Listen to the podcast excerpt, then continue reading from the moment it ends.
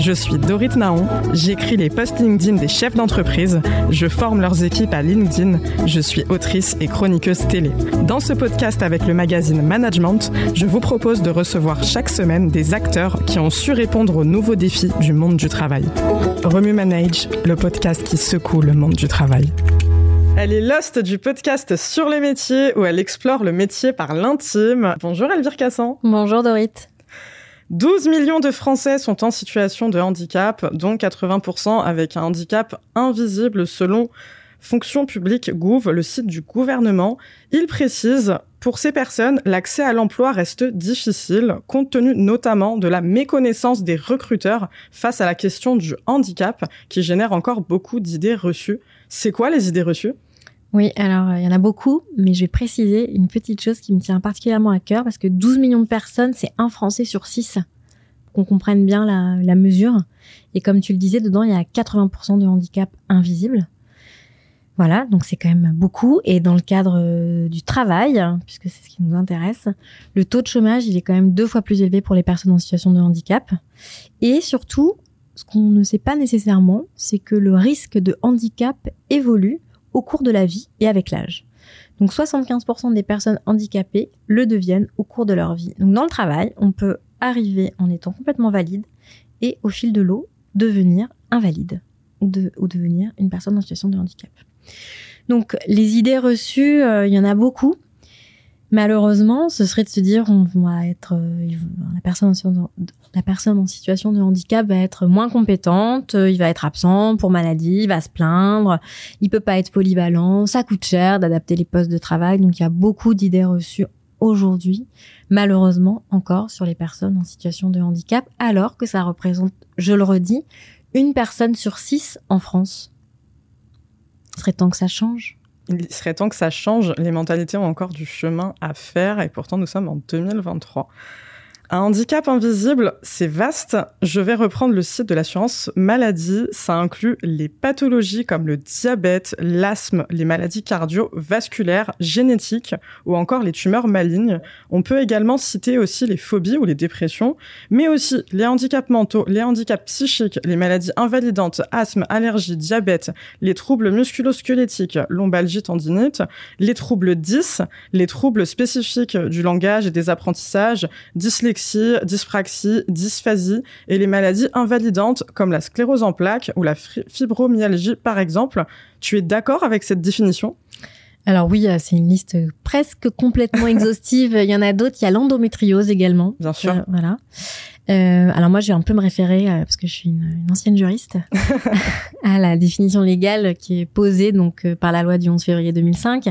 C'est du jargon, mais en gros, ça dit que constitue un handicap toute limitation d'activité ou restriction de participation à la vie en société subie dans un environnement par une personne en raison d'une altération substantielle, substantielle, substantielle, pardon, durable ou définitive? Ça, c'est très important que le trouble soit durable et définitif d'une ou plusieurs fonctions physique, sensorielle, mentale, cognitive ou psychique d'un polyhandicap ou trouble de santé invalidant. Donc, dans le travail, c'est-à-dire que toute limitation d'activité ou restriction de participation à la vie en société subie dans son environnement par une... Je viens de le dire. Pardon, il faudra couper ça. Euh, voilà. Donc, euh, dans le travail, pardon, la personne qui va être reconnue handicapée ou en situation de handicap, il va devoir le prouver par une reconnaissance, une qu'on appelle dans le jargon une RQTH. On va rester sur le monde du travail. Selon le baromètre AGFIF IFOP, moins de 10% des salariés savent ce qu'est le handicap invisible. On parle de diversité et d'inclusion, et c'est la responsabilité de l'employeur. Qu'est-ce qu'il peut mettre en place pour sensibiliser et introduire le sujet justement? Alors, euh, le handicap, hein, la, la, difficulté qu'on a aujourd'hui, c'est que quand on pense handicap, on pense à la personne en fauteuil parce qu'on pense au picto alors que ça représente, je crois, 2% euh, des handicaps. Donc 80% des handicaps sont invisibles. Donc c'est quand même la majorité. Alors comment est-ce qu'on fait? Ben, On mène des actions dans les entreprises, dans les entreprises qui ont mis en place des politiques diversification, diversité, qui ont mis en place des politiques diversité inclusion ou handicap. des actions de démystification. On peut profiter de la semaine de l'emploi pour les personnes en situation de handicap en novembre pour prendre la parole, acculturer et former. Il faut beaucoup former. À mon sens, quand même, la mise en place des politiques en faveur du handicap sont portées et doivent être portées évidemment par les ressources humaines, mais également par les directions générales. C'est ce que j'ai vu, moi, à beaucoup de tables rondes sur le sujet. Quand il y a une prise de parole assez forte, une politique très forte portée par les COMEX, eh bien, après, ça descend dans, au niveau des managers. Donc ça, c'est très, très important, euh, à mon sens, de démystifier le handicap, notamment le handicap invisible. L'importance de l'exemplarité des entreprises et de la prise de mm. responsabilité des dirigeants. 63% des recruteurs disent vouloir recruter plus de personnes en situation de handicap selon le baromètre AGFIP IFOP. À côté de ça, le handicap reste la première cause de discrimination. On peut parler d'hypocrisie sur le handicap? Un chiffre que je trouve intéressant, c'est sur le taux de chômage des personnes en situation de handicap. Il a baissé de 3 points en un an. Il s'établit à 12% en 2022 et c'est son niveau le plus bas depuis 2008. Donc, il y a des efforts qui sont faits. Alors, il y a aussi des efforts qui sont faits parce qu'ils sont portés par une loi qui date de 87 qui impose en fait à tout employeur de 20 salariés ou plus d'employer des personnes en situation de handicap et ça doit représenter en proportion 6% de l'effectif total. On va passer à 7% en 2024. Mais euh, la difficulté, je ne sais pas s'il y a une hypocrisie, il y a quand même une grande difficulté entre des directions de ressources humaines ou une direction générale qui met en place une politique de diversité et d'inclusion, qui a conscience de cet enjeu, qui est convaincu que soutenir la diversité qui va être liée au handicap, elle va permettre d'innover, de remettre en question les systèmes en place, de les faire évoluer en faveur de tous. En fait, quand on décide d'intégrer dans le monde du travail des personnes en situation de handicap, on va faire évoluer des stéréotypes, on souhaite normaliser les différences. Mais donc tout le monde, à mon sens, a à y gagner, puisque l'entreprise va s'ouvrir à la diversité. Mais la réalité du terrain pour les managers, elle est tout autre pour les opérationnels.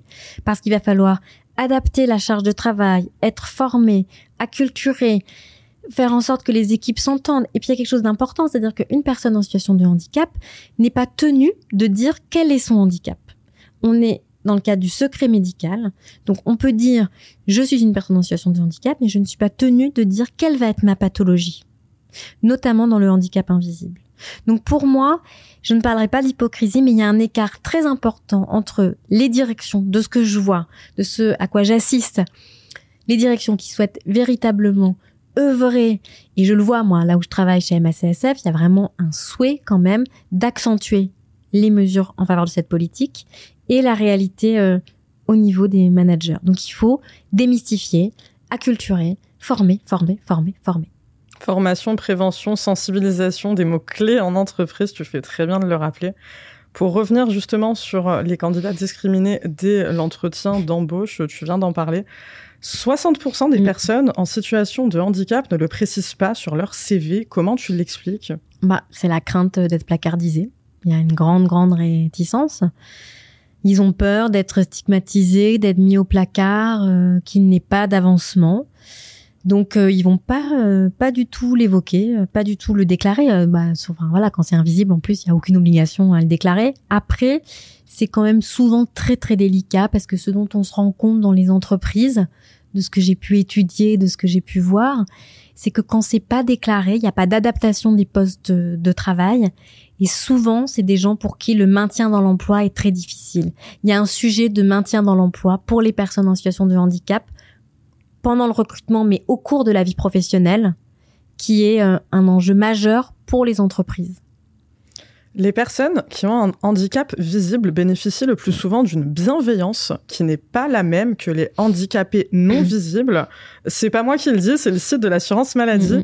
Il précise, les handicaps invisibles touchent pourtant de nombreuses personnes dont la situation est souvent incomprise et peut provoquer certaines difficultés au quotidien du fait de ce type de handicap. On entend souvent dans la vie et au travail, c'est dans ta tête, fais un effort comme si dans la tête des gens, la souffrance n'existe que si on la voit. Comment tu expliques cette empathie à deux niveaux? Alors je sais pas. Euh, non, je sais pas. C'est curieux. Hein? Ouais, c'est très curieux. Je pense que euh, c'est lié quand même à la méconnaissance euh, de la personne en situation de handicap euh, invisible, sachant qu'il y a des degrés en plus hein, qui varient. C'est-à-dire qu'une personne dyslexique ne sera pas n'aura pas le même degré. Enfin, ça va varier. Je sais pas. Écoute, j'ai vu ta question et je me suis dit je n'ai pas de réponse. C'est comme s'il fallait que ça se voyait pour attirer l'empathie et si ça se voit pas, c'est que la souffrance n'existe pas. Ben je sais pas. Je je sais pas pourquoi euh, cette idée de l'effort alors qu'en plus souvent euh, les personnes en situation de handicap c'est des invisibles, ils ont énormément compensé, énormément contourné, ils sont très persévérants. Donc je ne sais pas. Franchement, je sais pas. Mm. D'accord. Pour euh, citer un exemple aussi, hein, je pense que ça va parler à certains de nos auditeurs. J'ai par exemple un copain qui a un, un, handicap invisible et il a une carte handicapée, une carte adulte handicapée qu'il met sur sa voiture. Et c'est vrai que c'est arrivé plein de fois, et à d'autres personnes aussi hein, que je connais qui sont dans la même situation, mais lui, je t'en parle parce que c'est très récent, mmh. où il revient, et en fait, il a des gens qui attendent devant sa voiture et qui font, mais en fait, euh, vous n'avez pas à être garé là, vous n'êtes pas handicapé, regardez, vous marchez, vous allez très bien. Et il y a cette idée, et même dans les transports en commun, quand euh, tu peux demander une place, euh, on va dire, mais vous n'êtes pas handicapé. Si ça se voit pas, même dans la vie, hein, si on sort deux secondes hein, du monde du travail, bah c'est pas là et en fait ça touche à la dignité de la personne. Tu, tu dois finalement te justifier, c'est un petit peu même humiliant, hein, du fait de dire bah si je, je suis handicapé.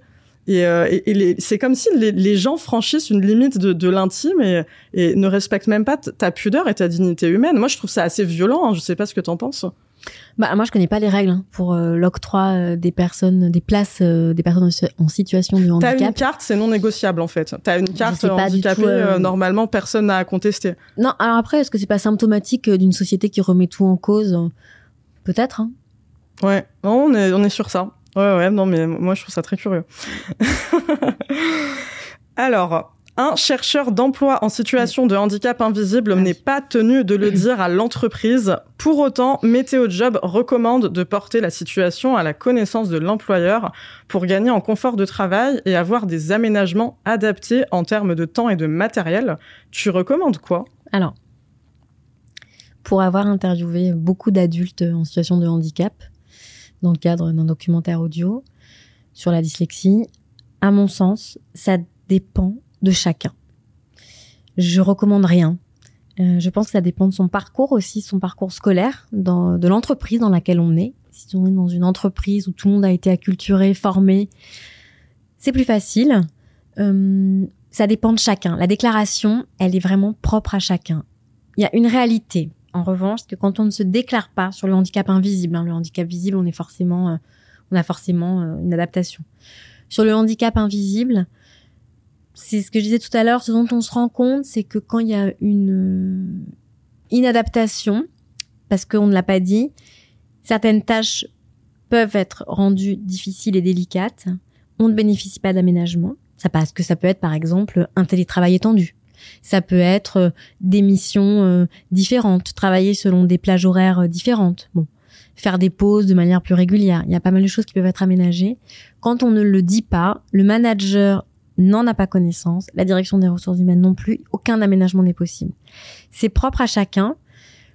Je pense que ce serait mieux si la plupart des entreprises avaient des politiques en faveur du handicap extrêmement euh, fortes, extrêmement engagées, qui permettraient aux collaborateurs de se déclarer, parce qu'ils seraient un peu plus préservés.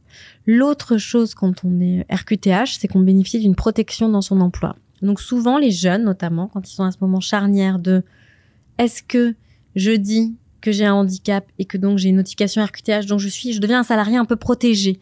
c'est pas le bon terme parce que protégé c'est un terme juridique, mais en tout cas, voilà, je bénéficie d'aménagement et donc j'aurai un confort dans le travail plus agréable, mais je veux pas le dire parce que je veux pas être placardisé, je veux pas être étiqueté. Ça dépend beaucoup aussi de comment ça s'est passé dans l'enfance et à l'école. C'est oh. vraiment propre à chacun. Mm. C'est mieux pour l'entreprise je pense que c'est mieux de le savoir et pour les managers et pour évidemment en premier lieu la personne en situation de handicap, mais c'est propre à son vécu et à chacun. Je forcerai jamais quelqu'un à se déclarer. Il y a un lien fort avec le passé, avec l'histoire, effectivement. Et comment euh, et l'entreprise. Ça dépend du manager en fait. Ce qu'on dit en fait quand on étudie, ça dépend du manager. Il y a des entreprises dans des services dans lesquels le manager est extrêmement conciliant. Quand euh, parce que parfois, on peut le dire, le collaborateur peut le dire à son manager sans avoir fait une reconnaissance RQTH. Et ça se passe très bien. Et des fois où le manager ne l'entend pas. Donc ça dépend beaucoup. C'est très manager dépendant finalement. Julien Viau est chargé d'études pour l'association de gestion du Fonds pour l'insertion professionnelle des personnes handicapées et il a dit il faut déconnecter la notion de handicap de celle de la lourdeur ou de la dépendance. Il y a des personnes en situation de handicap qui sont tout à fait autonomes, en capacité de s'intégrer à une équipe, voire de porter des projets et qui par ailleurs peuvent être pères ou mères de famille, ont des mhm. amis, etc., comme tout le monde. Il rappelle que l'intégration d'un collaborateur handicapé n'est pas forcément plus longue que celle d'un collaborateur classique. Dans 85% des cas, il n'y a pas besoin d'aménagement de poste car le service public de l'emploi aiguille les personnes vers des définitions de projets compatibles avec leur état de santé. Est-ce que tu es d'accord avec cette analyse? Oui, en fait, euh, oui, je suis d'accord. Alors après, euh, je trouve ça surprenant la, la liste euh, qu'il évoque. On peut être père et mère. Bah oui, enfin heureusement. Bref, ouais. je trouve ça surprenant. euh, c'est un peu maladroit à, à mon goût. Euh, en fait, ça fait partie des idées reçues, se dire qu'intégrer un collaborateur en situation de handicap, ça va être onéreux. Bah non finalement, puisque comme 80% des handicaps sont invisibles, bah non, ça va pas être onéreux. Adapter un poste de travail, Enfin, voilà, avoir des souris particulières, faire venir un ergonome. Bah non, en fait, ça va pas être particulièrement onéreux. Donc euh, non, il n'y a pas besoin d'aménagement des postes. Effectivement, je suis d'accord. Après, je le redis, les entreprises quand même qui soutiennent les personnes en situation de handicap, la diversité, ça quand même, ça permet vraiment d'innover, de remettre en question les systèmes en place, de faire évoluer voilà la manière de penser en faveur de tous. Moi, mon domaine de prédilection dans le handicap, c'est la dyslexie, que je connais extrêmement bien. Et en fait, c'est des gens, euh, sans vouloir faire de généralité, ils ont une acuité particulière. Donc, c'est une véritable richesse dans des entreprises, sur des missions, en marketing, en projet RH, qui voient pas le monde comme toi et moi, c'est une véritable richesse. Ils ont une acuité particulière et beaucoup de créativité. donc ça, ça va participer dans le mode projet.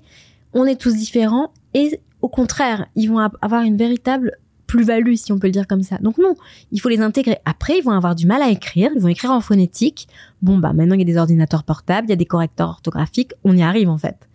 Mais il faut pas que ce soit des freins. Et souvent, c'est des freins, effectivement, au moment du recrutement à l'embauche, parce qu'on peut demander à ces gens-là d'écrire et on peut leur dire, ben non, vous ne pas, vous savez pas écrire, hein, vous écrivez en phonétique.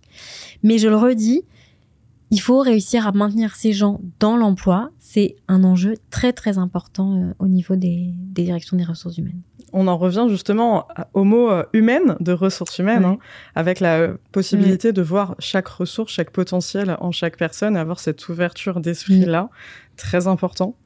18% des personnes en situation de handicap sont au chômage et 67% ont des difficultés à se déplacer selon AFP et handicap.fr. Dans le cadre de la loi travail du 8 août 2016, le dispositif emploi accompagné a été généralisé. Le but, c'est de proposer un appui aux personnes en situation de handicap pour obtenir et garder un emploi. Est-ce que c'est suffisant pour toi et comment on pourrait imaginer une société, un monde du travail plus inclusif, plus adapté aux personnes en situation de handicap alors, moi, je pense que c'est bien. Moi, je pense que c'est bien que la loi, enfin, qu'il y ait des, qu'il y ait un cadre qui soit posé euh, par euh, la loi, voilà, qu'il y ait des prises en compte comme ça, c'est important. Après, je pense que c'est très important pour les personnes en situation de handicap de se rapprocher de l'AGFIP, hein, qui va aider justement à euh, euh, trouver du travail pour les personnes en situation de handicap, les maintenir dans l'emploi s'il y a des difficultés qui apparaissent, se rapprocher des associations parce qu'on est moins seul. Donc ça, c'est quand même extrêmement important de d'avoir des appuis comme ça et des réseaux comme ça. Après, c'est un peu ce que je disais quand même les entreprises qui décident en fait euh, de la société, ce que tu disais, tu me disais, mais est-ce que c'est suffisant pour toi? Bah moi, je pense que plus on parlera du handicap, mieux ce sera en fait, parce que plus on va faire évoluer les stéréotypes et plus on va normaliser nos différences. Donc voilà, on est quand même tous différents. Donc tant mieux, il faut en parler, en parler, en parler, il faut recruter, il faut maintenir dans l'emploi et il faut euh, former. Il faut former, c'est aussi un maître mot extrêmement important. Après, pour moi, un monde du travail plus inclusif, plus adapté aux personnes, donc sur le handicap invisible, moi je pense que ça commence dès l'enfance et dès l'école. Je pense que dès l'école, c'est très important, donc il y a toute l'école inclusive hein, qui existe. Il faut intégrer les enfants qui présentent des handicaps invisibles le plus possible parce que c'est des moments qui peuvent être extrêmement douloureux quand on les entend, quand on entend les jeunes adultes. Tu vois, moi j'ai interviewé Thomas Legrand beaucoup, hein, qui est journaliste à France Inter et à Libé, et il me disait, moi j'ai un syndrome de l'imposteur. Ça reste quoi. Ça reste, c'est en toi parce que ça provient de l'enfance. Donc pour moi, il faut parler du handicap pour tout le monde, qu'on soit euh, en contact avec des personnes. En fait, finalement, on a tous, on connaît tous quelqu'un qui est en situation de handicap. Bien sûr. Un Français sur six. Donc voilà, il faut être ouvert aux différences, il faut en parler. Pour les entreprises, c'est un enjeu majeur. Je pense que c'est une richesse qui est extrêmement importante. Après, il y a des vides hein, qui existent, c'est-à-dire que c'est pour ça que je trouve ça bien qu'il y ait des lois en fait qui encadrent et qui permettent de protéger les personnes en situation de handicap, même si parfois elles sont assez loin du terrain. Mais quand tu es en situation de handicap reconnu enfant, sur un handicap invisible, tu vas avoir ce qu'on appelle une notification MDPH. Bon, peu importe. Et en revanche, quand tu rentres sur le marché de l'emploi, avant, quand tu fais des, avant, donc quand tu es en école, ou quand tu rentres, quand tu veux rentrer en alternance, il y a rien qui existe. Alors que on l'a vu, on l'a lu, la définition, c'est un handicap durable. Ben, tu as une sorte de vide, en fait, pendant ces années d'études où il faut passer par une RQTH alors que t'es pas en poste. Enfin, il y a un truc qui va pas, il y a des choses qui sont un peu manquantes et qui n'aident pas. Et qui, à mon avis, sont extrêmement importantes dans le parcours professionnel parce que les jeunes adultes qui ont eu des années d'école qui ont été quand même peut-être dans des réalités en tout cas différentes des enfants qui ne sont pas en situation de handicap, ben pour eux, se dire au moment de la recherche d'emploi, qu'est-ce que je fais en fait? Est-ce que je demande une compensation? Est-ce que je demande plus de temps? Est-ce que je est-ce que je préviens ou pas? Est-ce que je vais être à nouveau dans une case? Parce que c'est un peu ça aussi, la crainte d'être étiqueté, la crainte de pas avoir d'avancement. Il y a des choses encore à revoir, il faut continuer d'en parler, il faut continuer de former, et il faut que ce soit porté par les directions des ressources humaines et par euh, le plus de collaborateurs. Il faut démystifier le handicap. Libérer la parole, encore et toujours, très très important. Et comme tu le précises, on bassine avec ça formation, prévention, sensibilisation. Démystification Bien sûr. Parce que ça fait peur en fait. Ouais, mais c'est ça. Il y a une forme de tabou qui n'a pas lieu d'être hein, du tout. Non. C'est quoi tes projets, Elvire?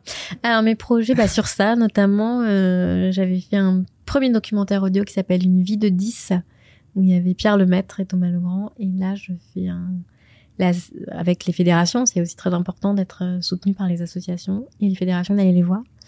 Et là, je fais la suite qui sortira en janvier sur justement les jeunes adultes et le, le marché de l'emploi.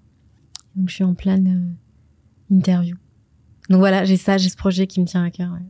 Eh ben, je t'envoie énormément de mm. belles énergies pour tous ces très beaux projets. Bravo pour tes engagements nécessaires, plus que jamais pour mm. l'éducation. Merci beaucoup d'avoir été avec nous, Elvire Cassan. Prends soin de toi. Merci Dorit, prends soin de toi. Et longue vie à Remue Manage. Manage, comment tu dis? Remue Manage. Et longue vie à Remue Manage. Merci d'avoir écouté ce podcast. Si vous avez aimé, abonnez-vous sur votre plateforme préférée, ajoutez des étoiles, des likes et des commentaires. Rendez-vous la semaine prochaine.